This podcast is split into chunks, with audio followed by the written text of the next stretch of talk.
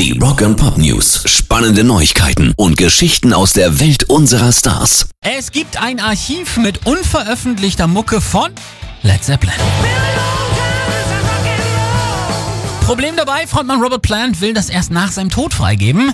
Er ist ja sowieso der Einzige, der sich seit Jahren gegen eine Reunion wehrt, will ohne John Bonham seit mittlerweile 41 Jahren nicht auftreten. Jetzt hat er Corona dafür genutzt, um sein persönliches Musikarchiv aufzumöbeln und dabei eben auch einige Led Zeppelin Sachen gefunden und sofort seine Kinder angewiesen, es nach seinem Tod kostenlos der Weltöffentlichkeit zugänglich zu machen. So, warum erst nach seinem Tod? O-Ton Robert Plant, damit alle hören können, wie viel dummes Zeug von 1966 bis heute entstanden ist. Rock and Pop News. Es gibt den ersten Graphic Novel über das Leben von Freddie Mercury. In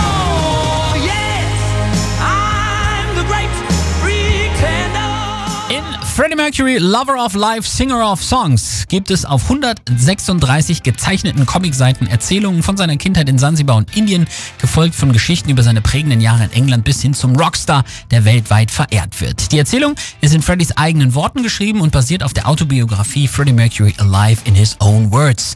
International kommt das Werk an seinem 30. Todestag im November diesen Jahres raus. Ein deutscher Veröffentlichungstermin steht aber noch aus. Pairs Rock and Pop News.